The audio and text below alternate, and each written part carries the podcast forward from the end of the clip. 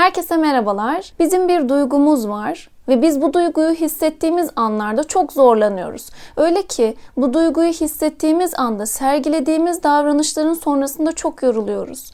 Ve maalesef sevdiklerimizi üzüyoruz, kırıyoruz ve sevdiklerimizi üzüp kırdıktan sonra bir de biz üzülüyoruz. Ben şu an hangi duygudan bahsediyorum? Öfke. Öfkelendiğimiz anlarda neler yaşıyoruz ve öfkelerimizi biz nasıl kontrol edebileceğiz? Bu videoda bunu konuşacağız. Öfke öyle bir duygu ki aslında içinde bir sürü duyguyu beraberinde taşıyor. Yalnızlık duygusu, yetersizlik duygusu, değersizlik duygusu, anlaşılmazlık, tahammülsüzlük. Aslında bu duyguların hepsini barındıran bir duygu öfke. Ve biz genellikle bu duyguları yaşadığımız anlarda istediğimiz gibi davranamayıp kendimizi kısıtladıkça veya olmasını istediğimiz davranış şekline kendimizi büründürmeye çalıştıkça ve bunu gerçekleştiremeyince, bunu yaşayamayınca öfkeleniyoruz. Tıpkı bir balonu düşünün. Balonu üflediğinizde o hava gazı ile birlikte balon şişiyor, değil mi? Aslında o hava gazına siz bu diğer duygularınızı ekleyin. Yalnızlık, anlaşılmazlık, tahammülsüzlük, üzüntü, kaygı gibi duygularınızı ekleyin ve siz o balonu aslında duygularınızı yaşayamadığınız için, o havayı böyle kısıtladığınız için elinizde tutuyorsunuz. Fakat artık balon o kadar çok şişiyor ki o elinizi balonun ağzından bir çektiğinizde balonun içerisindeki gaz odanın etrafında dolanarak, balon odanın etrafında dolanarak sönüyor. Aslında öfke de aynen bu şekilde. Bir zamana kadar elimizle kendimizi böyle tutuyoruz. Ama sonra elimizi bıraktığımız gibi veya artık o bardağı taşıran son damlayı yaşadığımız gibi kendimizi daha fazla kontrol edemiyoruz. Ve bu kontrolsüzlüğün adı öfke kontrol bozukluğuna dönüyor. Bizler olmak istediğimiz değerler, yaşamak istediğimiz değerler, prensipler doğrultusunda bir yaşam süremediğimizde veya ifade edilmemiş sözler, düşünceler, hissedemediğimiz, az önce bahsettiğim gibi duygular doğrultusunda öfkelenebiliyoruz. Örnek vereyim. Ben diyelim ki dürüstlüğe çok önem veren biriyim. Ve ilişkimde işte erkek arkadaşıma diyorum ki bak bana yalan söyleme de ne söylersen söyle. Fakat sonra erkek arkadaşım yalan söylediğinde ona şu şekilde yaklaşıyorum. Ben seni önceden uyarmıştım. Benim böyle bir prensibim var. Benim böyle bir değer algım var. Ve sen o sınırı aştın. Yani birileri bizim istediğimiz şekilde hareket etmediğinde veya birisi bizim o değerlerimize aykırı çıkmak istediğinde ya da biz böyle algıladığımızda biz tekrar öfkelenebiliyoruz. Tabii sadece bunlar da değil. Çocukluk çağında çok fazla öfkeye doğrudan veya dolaylı şekilde maruz kalan kişiler yetişkinlik döneminde ise sevdiklerine bu öfkeyi yansıtabiliyor. Öfkeyi biraz tanımaya çalıştık. Öfke aslında sağlıklı bir duygu. Yani diğer hissettiğimiz duygulardan aslında farkı yok. Dolayısıyla bu duygumuzu da hissetmek için kendimize zaman ayırmamız lazım. Yani ne demek istiyorum? Bu öfkeyi yaşadığımız anlarda duygumuzu bastırmak yerine kendimize izin vermemiz lazım. Bazen danışanlarım şu şekilde söylüyor. İrem Hanım, eşim ne zaman öfkelense sen beni bilmiyor musun? Ben zaten öfkeli biriyim deyip öfkesinin arkasına saklanıyor. Eğer çevrenizdeki kişiler veya eğer siz öfkenizin arkasına saklanıyorsanız, insanlar ben zaten öfkeli biriyim, benim böyle kabul etmelisin şeklinde dayatmada bulunuyorsanız eğer bu saatten sonra yani şu dakikalardan sonra anlatacaklarımla çok ilgilenmeyeceğinizi düşünüyorum. Ama eğer diyorsanız ki İrem Hanım ben çok zorlanıyorum. Bu öfke duygusu veya sevdiklerimi kırmak artık bana çok zarar veriyor. Onları kırıyorum sonra ben kendim pişman oluyorum ve çok üzülüyorum diyorsanız eğer bundan sonra mücadele vakti. Ve biz bundan sonra öfkeyle nasıl baş edebiliriz bunu konuşacağız. Az önce ifade ettiğim gibi. Aslında öfke yaşadığımızda öfke duygusunun altında birçok duygu, birçok düşüncemiz var. Dolayısıyla bizim her zaman söylediğim gibi kendimizi tanımamız gerekiyor. Peki nasıl tanıyacağım? Çünkü aniden öfkeleniyorum, hani kontrol edemiyorum diyorsanız eğer bundan 10 sefer önceki öfke öykünüzü hatırlayın.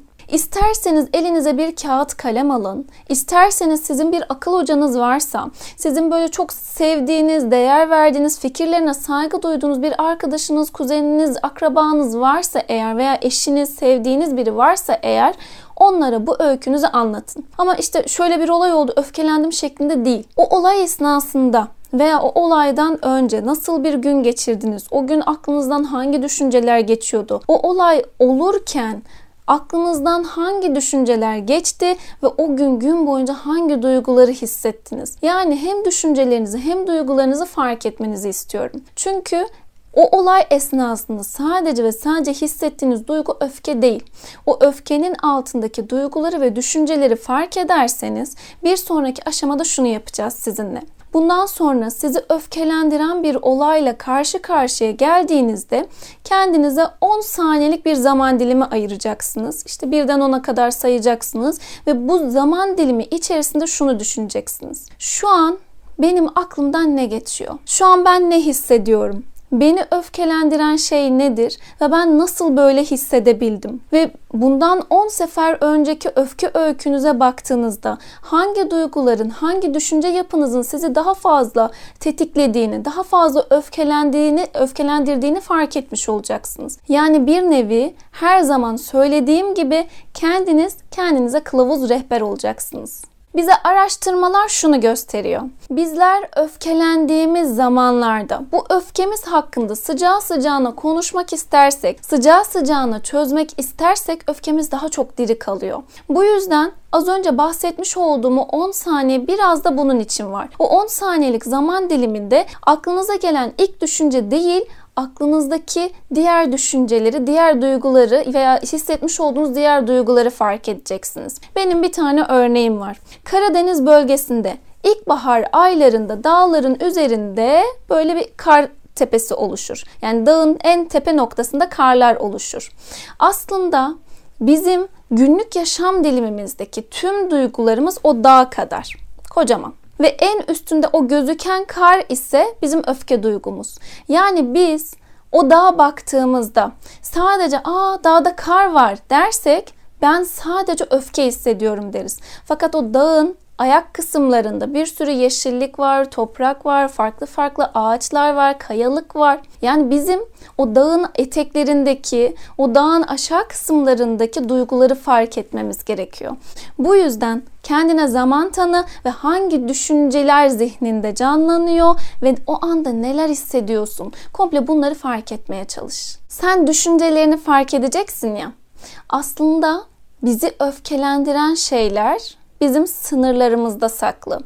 Yani bizim zihnimizde böyle bazı kodlar var. Benim şunu yapmam lazım. Kesinlikle şunu yapmalıyım. Melimalı eklerimiz var ya veya bizim hayatımızdaki siyah veya beyaz kavramlarımız. Olmazsa olmazlarımız. İşte bizi öfkelendiren şeyler aslında biraz da bunlar.